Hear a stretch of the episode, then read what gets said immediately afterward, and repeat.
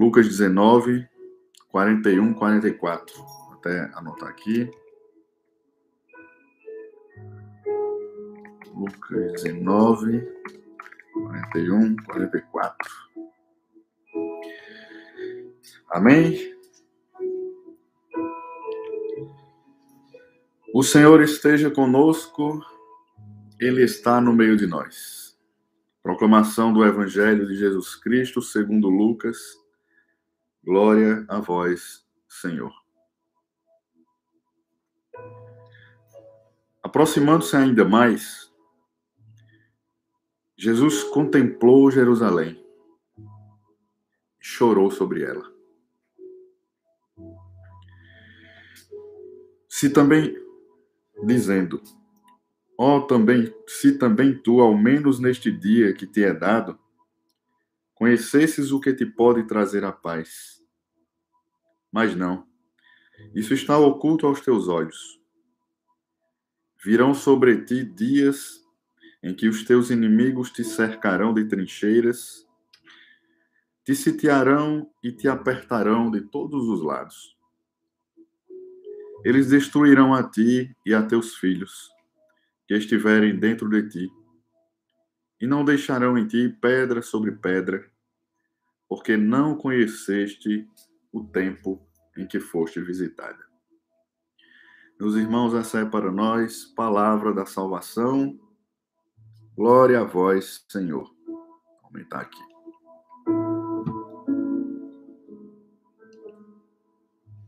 Tá bom já? Muito bem, meus irmãos. Essa palavra me toca bastante o coração, por várias razões, né? A primeira delas é um lamento de Jesus. Jesus olhar para Jerusalém e chorar. Lendo aqui, eu já começo a ficar com o coração apertado, imaginando a cena. Porque é uma cena que, ao, quando Jesus olha para Jerusalém, ele está enxergando a cada um de nós. Interessante, meus irmãos, é que se você pegar aí desde o, a primeira parte do capítulo, você vai ver aí um contraste que Jesus vive entre o momento que ele lamenta por Jerusalém e o momento da entrada dele em Jerusalém. Logo antes aí você vai encontrar justamente o momento em que Jesus, depois de já ter caminhado tanto por todo Israel, então chega o momento de ele subir a Jerusalém e aí é o momento em que ele entra em Jerusalém aclamado pelas pessoas. Aquele momento do, dos ramos, né? Em que Jesus ele pega um jumentinho e as pessoas vão vendo que ele está chegando em Jerusalém, já tinham visto ele pregar, já tinham visto ele curar, fazer milagres, já tinham visto ele amar tanto. E as pessoas ali reconheciam já Jesus como aquele enviado de Deus. Por isso, o sinal do enviado de Deus chegar em Jerusalém, chegar na cidade santa, o lugar onde para o judeu já se já era esperado, que era o lugar de onde surgiria o Messias ali para governar. Então, uma parte daquele povo, ao ver Jesus entrar em Jerusalém, aí tem na passagem, né? Eles colocavam os mantos pelo chão, eles pegavam ramos e, e balançavam, dizendo: Hosana ao filho de Davi. Ou seja, uma aclamação a um reconhecimento de fato a tudo que Jesus de fato era. Mas aí ocorre um lamento muito grande. Jesus, a palavra diz aí no versículo 41 que Jesus parou e contemplou, ou seja, depois dessa entrada triunfal, há esse contraste. Como é que eu posso entrar no lugar e ser aclamado de tal forma e de repente me encontrar chorando, contemplando aquela cidade a qual eu mesmo fui é, recebido e aclamado? São os contrastes da vida. Mas por que que Jesus chora? A palavra diz aqui que ele contemplou Jerusalém. Eu fico imaginando a cena, eu até tive presente lá no local onde, onde se acredita que Jesus esteve nesse momento da, que nós, desse evangelho que nós estamos partilhando hoje. tem uma tem uma capela no local com uma visão ampla assim para Jerusalém, justamente no sinal da de como que fosse a visão de Jesus contemplando aquele lugar, o que ela era e o que ela poderia ter sido. Travou foi gente, ou foi só lá em Jalva mesmo? Me digam aí. Que parece estar normal.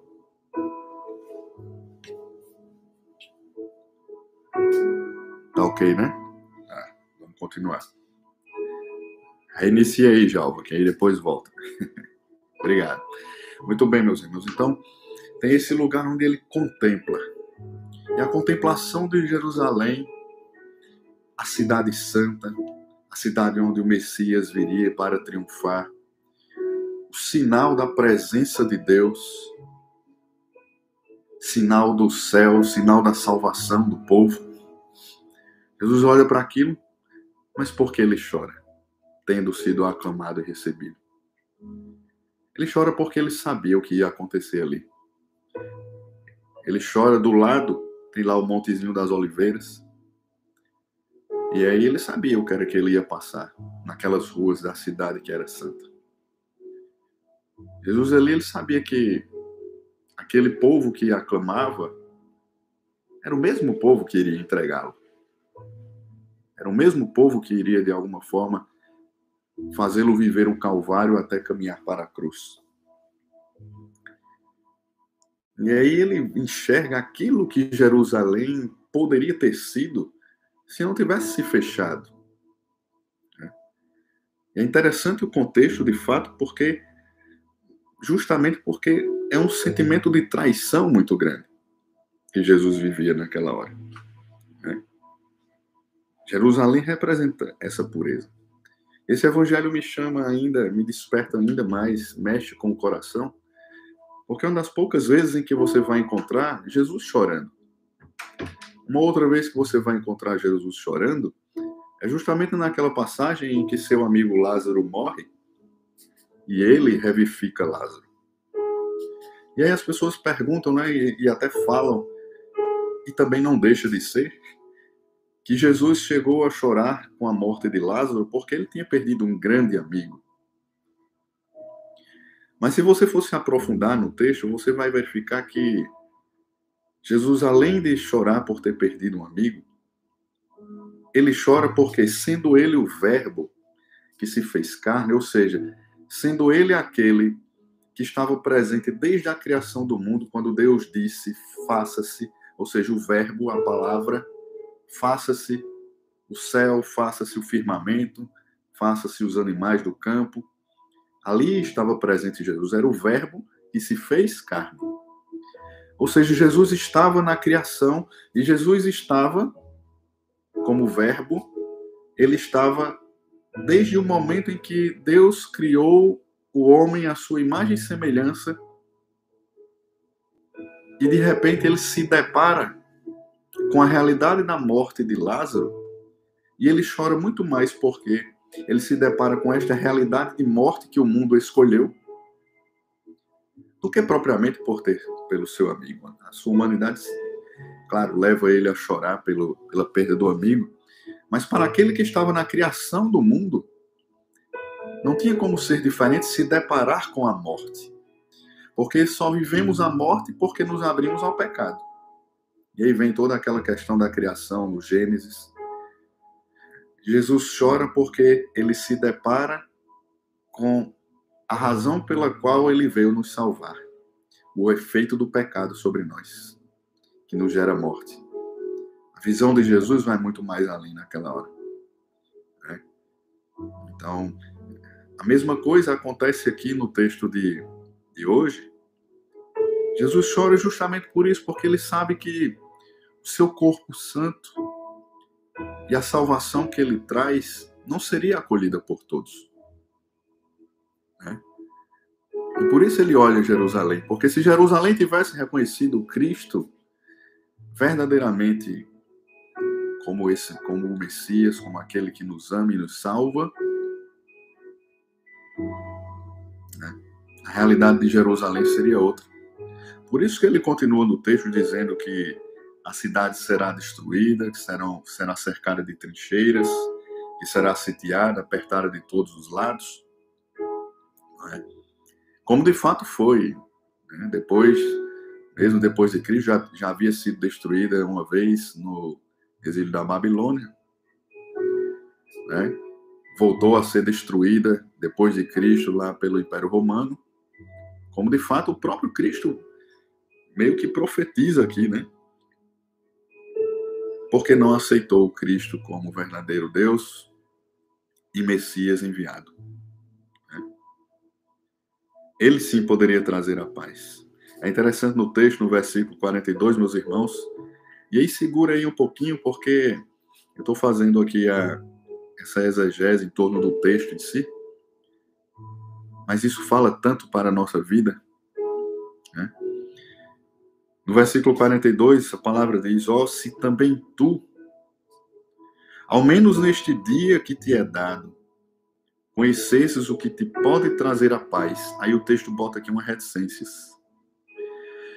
Como que Jesus respira fundo, como quem não queria perder um filho que está no seu braço, com a salvação na sua frente, mas não reconheceu que era seu pai não pulou nos braços porque não reconheceu que era seu pai. Deve ser uma dor muito grande para o Senhor. Né? Pois é, meus irmãos. Então, esse choro de Jesus representa esse encontro com a com esse fruto da morte, fruto do pecado na nossa vida, na vida da humanidade. Jerusalém que o acolheu é a mesma que o vai condenar. E a paz que era tão desejada, porque de fato o povo de Israel sempre viveu tempos de guerra, né? conseguiu conquistar a, a, Jerusalém, mas também foi perdida não sei quantas vezes, foi recapturado, o povo foi expulso, foi queimado, foi destruída. Então, um povo que, pela, por essa descrença, por essa infidelidade a Deus, acabou sempre vivendo momentos de, de violência, momentos em que necessitava sempre de paz. É isso aí, Nauro. Tem um ditado que diz que chorar é humano, né? E às vezes, meus irmãos, chorar é o primeiro passo para a gente se curar de certas coisas. Porque o choro é a representação daquilo que a gente bota para fora. Às vezes a gente fica segurando e, amar, e e guardando no coração uma dor, achando que eu não vou chorar porque eu sou forte. Mas Jesus chorou, ele é humano. Né? Ele colocou para fora a dor que ele tinha. Mas aí a gente faz aqui uma virada agora. Jesus, ao chorar, de fato, ele coloca para fora essa, essa angústia, essa dor que ele que ele estava sentindo. É uma forma de extravasar.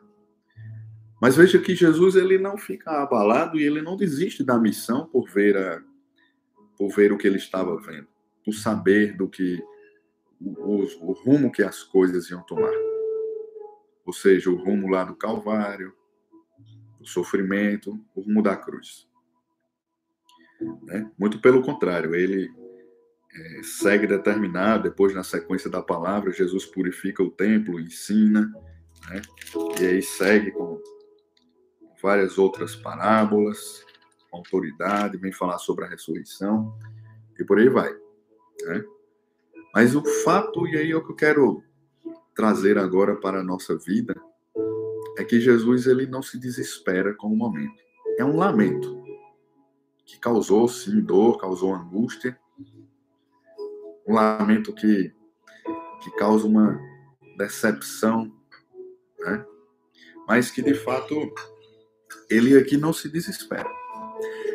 E Jesus, meus irmãos, veja, ele fica aqui num contexto de, de pura traição.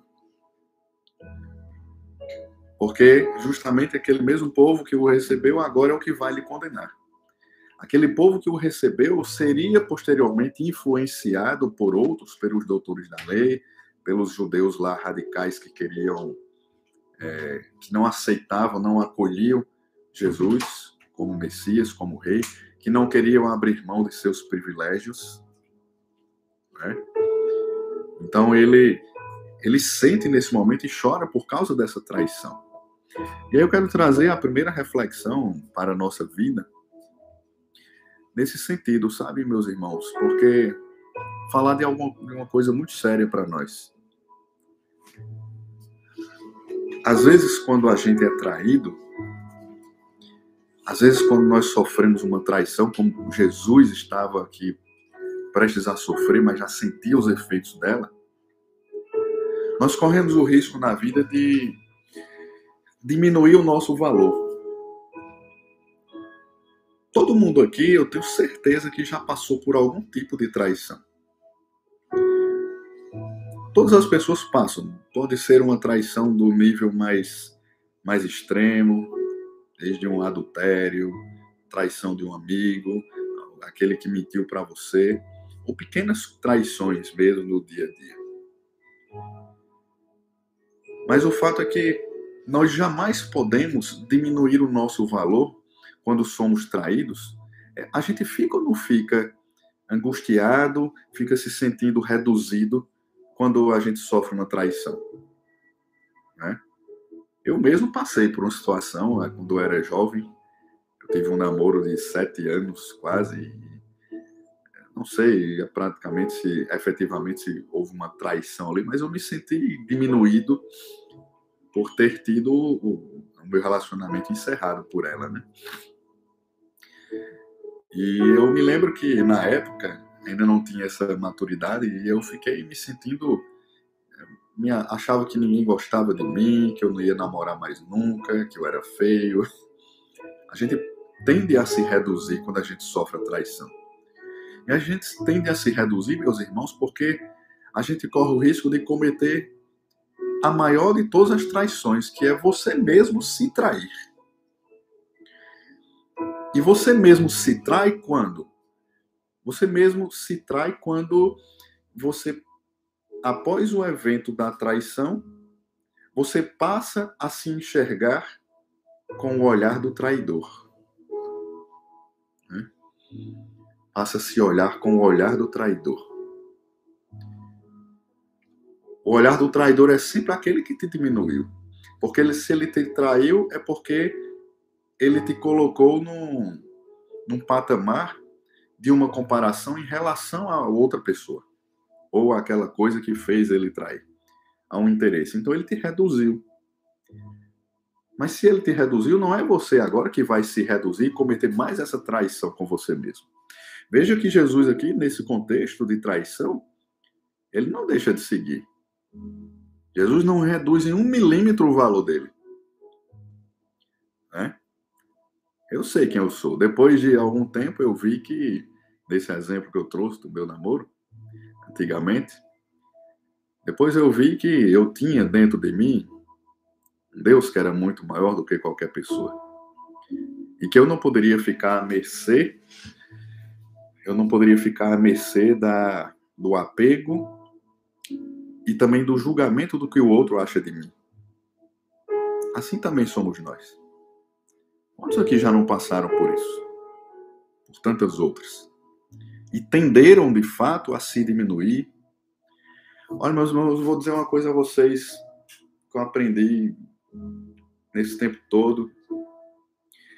Se você tiver de agradecer a alguém, agradeça a Deus por todas as pessoas que te traíram. Mas o que é isso, Ney? Que loucura é essa? É a loucura da cruz, meu irmão. Por quê? Porque. Um minutinho aqui.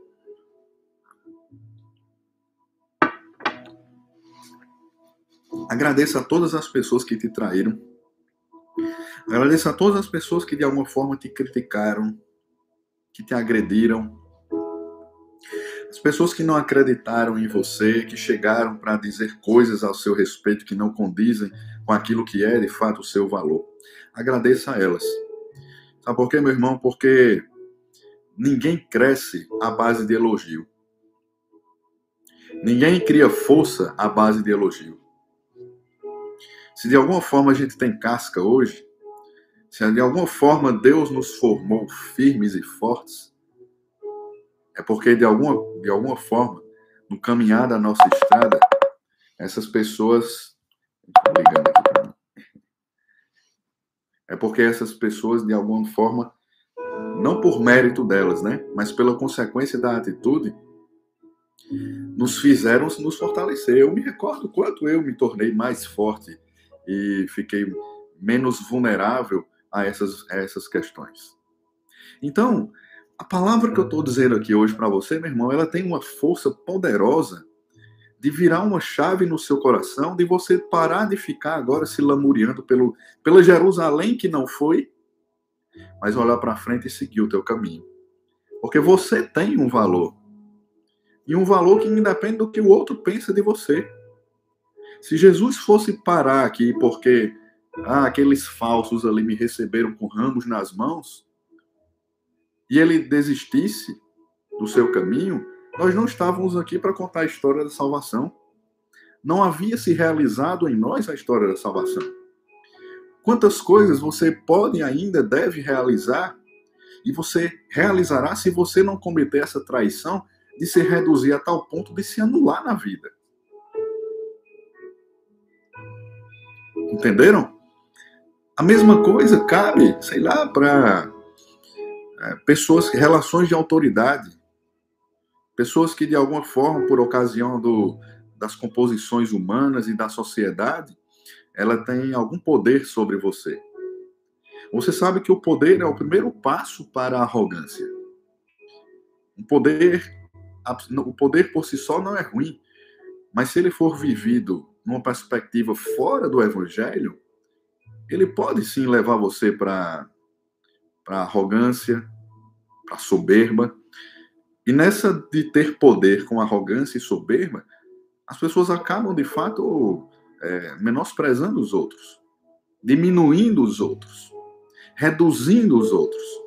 Portanto, você não pode se olhar a partir do olhar que ele teve sobre você, porque ele tem um poder sobre você.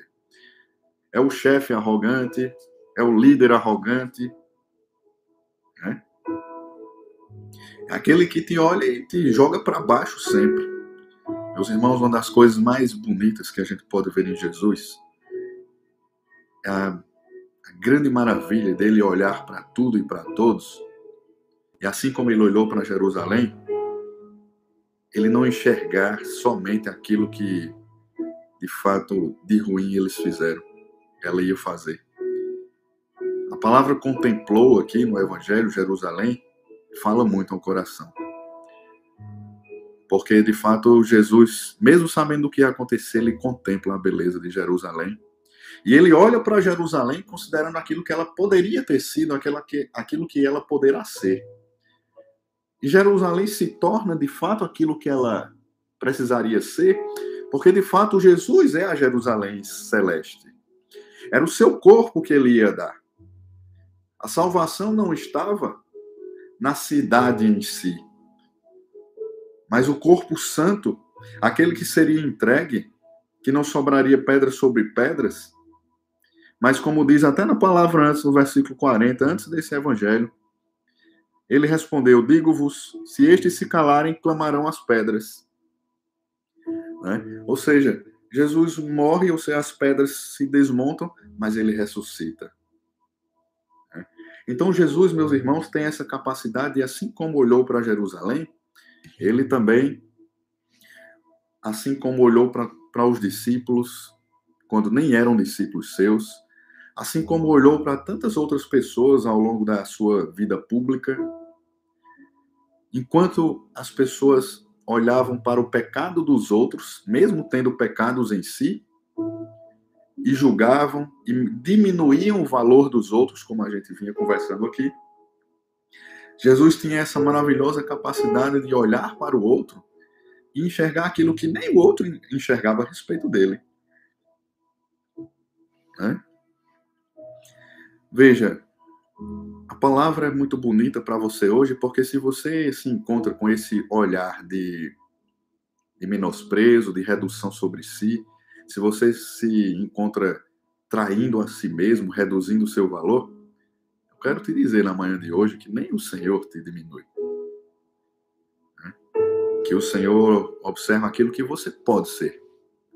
Agora, por outro lado, eu tenho que te dizer também, meu irmão, minha irmã, se compadeça com o coração de Cristo. Ana Inalda, eu passei por uma grande traição, diria uma dupla traição. Deus me gratificou com algo, alguém bem melhor. Né? Pois é. é. O Senhor, para aquele que vive no caminho do Senhor, é, tudo concorre para o seu bem. Né? Tudo concorre para o bem. Mas eu tenho que dizer para você também, como eu falava, que nós temos que ser solidários com o coração de Cristo. Porque, veja, imagine que você tenha um filho que você dedicou toda a sua vida por ele, que você cuidou dele, e no primeiro momento em que ele encontra a independência a seu respeito, ele te abandona, desreconhecendo tudo que você fez por ele na sua vida e vai embora julgando que nada do que você fez teve valor. Porque ele encontrou outros valores fora, outros valores no mundo que já não condizem mais com os valores que você tem. Né? A gente precisa ser solidário com o coração de Cristo, porque imagine a dor de um pai desse que vê o filho fazer isso. Estou dizendo isso para que você saiba que aquele que te criou, tô nem, supera até a questão do, do, da concepção de um pai e de um filho. Porque ele te criou do nada. Foi ele que deu um sopro de vida para que você existisse. E depois de dar um sopro de vida para que você existisse, ainda veio e se deu para que você pudesse ser salvo e acesso à vida eterna. Mas imagine a dor de Jesus a cada vez que ele enxerga seus filhos caminhando para o abismo. Todas as vezes que essa palavra que diz aqui, no versículo 43, virão sobre ti dias em que os teus inimigos te cercarão de trincheiras, te cintearão e te apertarão de todos os lados. Eles destruirão a ti e a teus filhos que estiverem dentro de ti e não deixarão pedra sobre pedra porque estava oculto ao coração de Jerusalém. Veja, nós temos toda a capacidade, a possibilidade de enxergar em Cristo, a cada vez que ele se revela, a cada vez que ele se dá para nós, o caminho que nos levará à santidade. Mas não há nada pior do que conhecer esse caminho, ter uma experiência de vínculo com Jesus, ter uma experiência de amor com Ele e não reconhecer isso e se desviar para um outro caminho. A grande dor de Jesus é justamente essa, meu irmão. Quando ele olha para Jerusalém e vê o que ela poderia ter sido, a mesma coisa de que ele está dizendo que está olhando para você. Vendo vendo e sabendo que você sabe tudo que você já viveu com ele, mas ver você por vezes se fechar a isso escolher outros caminhos, escolher outros deuses, ídolos. Né? Olhar para você, chamar você pelo seu nome e dizer: Meu filho, você não sabe para o que você poderia ser. Né? Não se desvia. Não tem coisa pior para um pai ver um filho. Você sabe onde é que aquele caminho vai dar. E você exorta, e você corrige, mas ele não dá ouvidos e você vê o seu filho na sua frente caminhando para o abismo, para se perder. E você não pode fazer nada.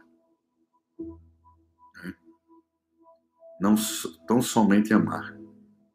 Rezar para que esse amor contagie mais do que as seduções do mundo. Olha, meus irmãos, que no dia de hoje, que essa palavra possa virar essa chave no seu coração de você nunca mais olhar para você mesmo com desprezo.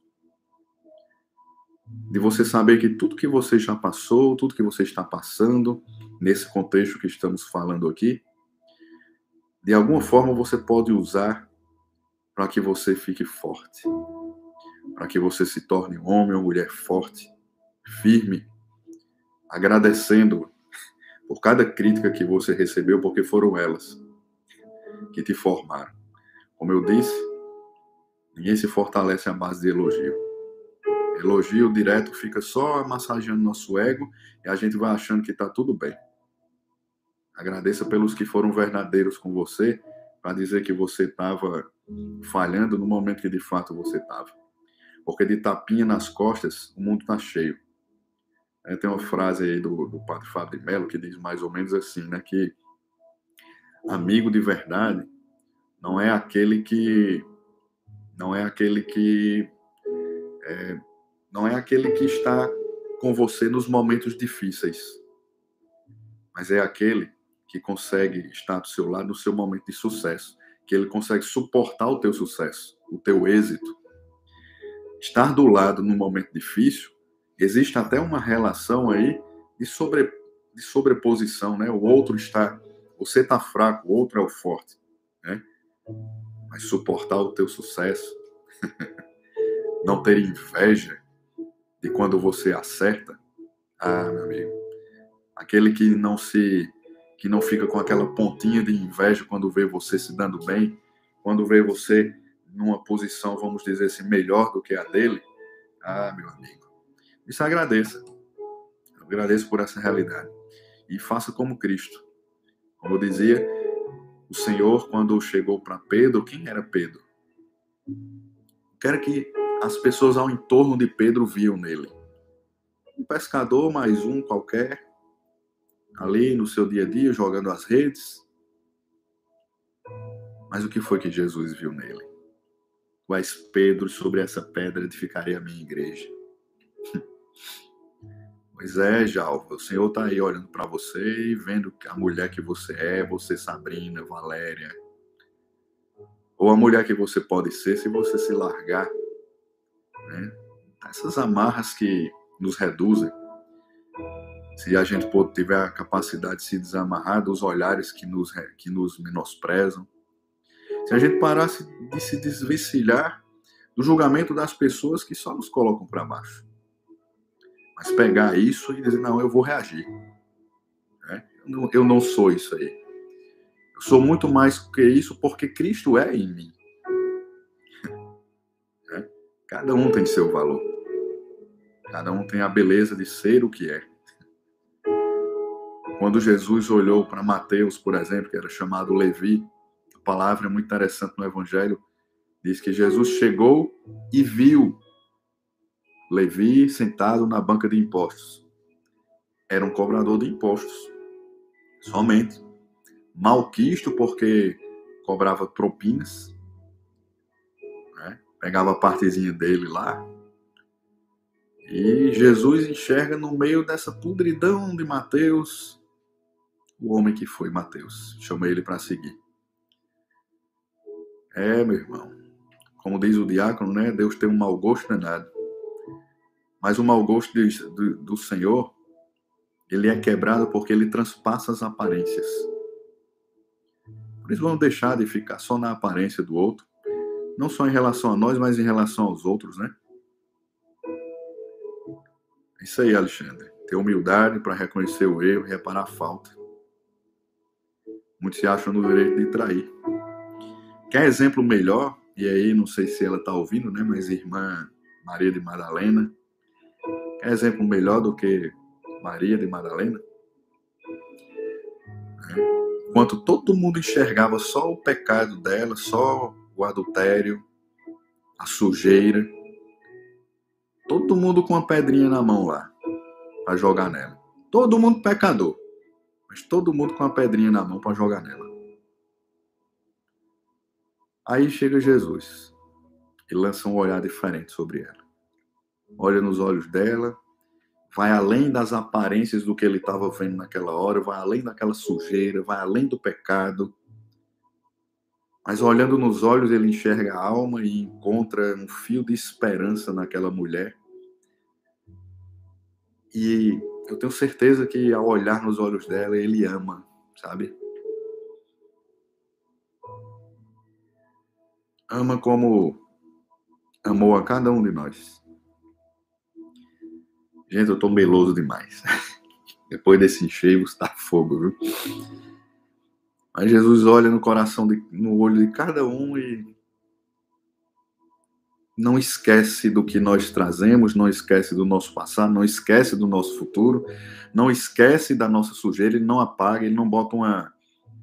Ele não coloca uma, uma borracha, né? ele não passa uma borracha, não. Ele ama vendo o que ele está vendo. Ele ama vendo a sujeira que está, mas ele ama. Agora ele vai ajudar a limpar depois. Né? Ele vai ajudar a limpar. Ele vai nos purificar, ele vai nos estender a mão. E aquele que era o único que não tinha pecado, era o único que podia jogar a pedra ele não joga. Nem pedra ele pega. E ainda desconcerta todo mundo, dizendo que quem não tiver pecado, que atire a primeira pedra. Toda vez que você olhar para alguém e querer julgar a vida dele, achando-se melhor do que o outro, saiba que por ali, que por trás daquela pessoa, tem um contexto, tem uma história. Tem algo que levou ela a estar daquele jeito naquele momento. E antes, olhe para você mesmo, saiba que você não é melhor nem pior do que ela em nada. Para que depois você não saia atirando pedras por aí nos outros, né? se colocando como um, um defensor da fé, mas tenha a capacidade de, como Jesus, olhar como ele olhou para para mulher adúltera, assim como ele olhou para Jerusalém. Olhou, chorou, contemplou, viu a sujeira e o pecado, mas ele foi lá viver seu calvário. Às vezes as convivências daqueles que de alguma maneira não nos agradam, não desistir deles, é o nosso calvário. Que vivido na perspectiva da cruz gera ressurreição. Agora, se você for viver na na perspectiva da murmuração, não, só vai gerar problema. Toda cruz vivida em Cristo, ela gera ressurreição. É, Suelene, como seria bom se todos agissem assim, a começar da gente mesmo, né? Pois é, meus irmãos, então é isso aí que eu tinha para partilhar com vocês. Uma palavra em que nos alimenta, Queria terminar com uma frase de Santo Agostinho que diz: Eu não posso eu não posso impedir que os passarinhos voem sobre a minha cabeça. Né? Ou seja, eu não posso impedir que essas pessoas que me julgam, que me criticam, que me desprezam, eu não posso impedir que elas façam isso. Isso aí a gente não tem controle. Mas como conclui Santo Agostinho, ele diz: eu não posso impedir que os passarinhos voem sobre a minha cabeça, mas eu posso impedir que eles façam ninho. Aí sim, você pode escolher quem é que faz ninho na sua vida, no teu coração, na tua cabeça. Né? Esse sim você pode escolher. Se desintoxica aí das, das más influências, das más amizades e se desintoxica principalmente das palavras que te fazem se diminuir. Gostou, né, Raquel? É Santo Agostinho, minha irmã. É. Então, não, não se permita fazer, que essas palavras façam ninho na sua cabeça, no seu coração, para te diminuir e te menosprezar. Você tem um valor e esse valor é dado e é cada vez mais ratificado por nosso Senhor Jesus Cristo. Amém? Oração aqui, 8h43. Pois é, meu Deus. Então vamos terminar. Eu ia terminar com outra música aqui. Eu quero terminar com essa. Só em adoração hoje aqui. Só música da nossa. Eita, coração tá. Ah que o oleiro da tua vida te refaça. Que o oleiro da tua vida te refaça no valor que você tem. Saiba que nas mãos do oleiro nós temos o valor que de fato temos. Refaz o barro, Refaz o barro com base no valor que Deus dá a você não no valor que os outros dão. Não se permita ser moldado Veja, não se permita ser moldado como barro pelas mãos de outros, mas pelas mãos do Senhor.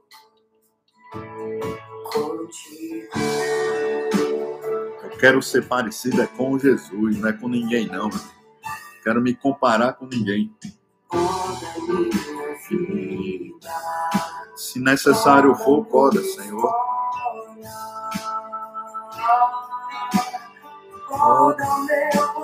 Poda o meu olhar para enxergar com o olhar de Jesus.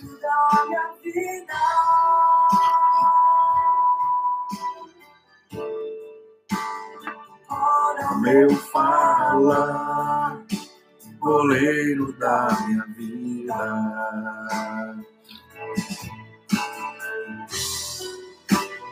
Poda o meu pensar, oleiro da minha vida.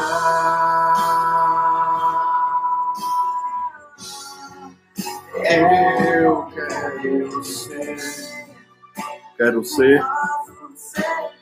vaso segundo teu coração.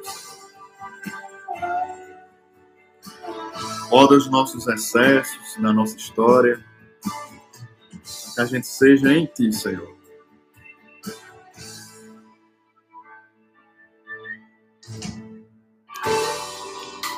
Oleiro da minha vida, eu te espero. Isso aí, meu irmão. Vamos agradecer a Deus por essa, por essa luz.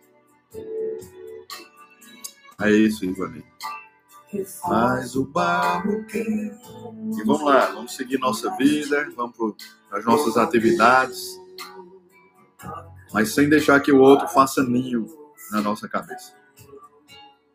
Somente trazer para o nosso coração aqueles que nos ajudam a expressar o valor que a gente tem. Contigo.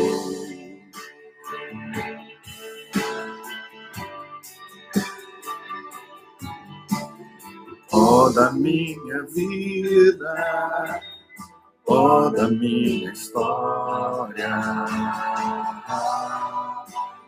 ó do meu olhar, oleiro.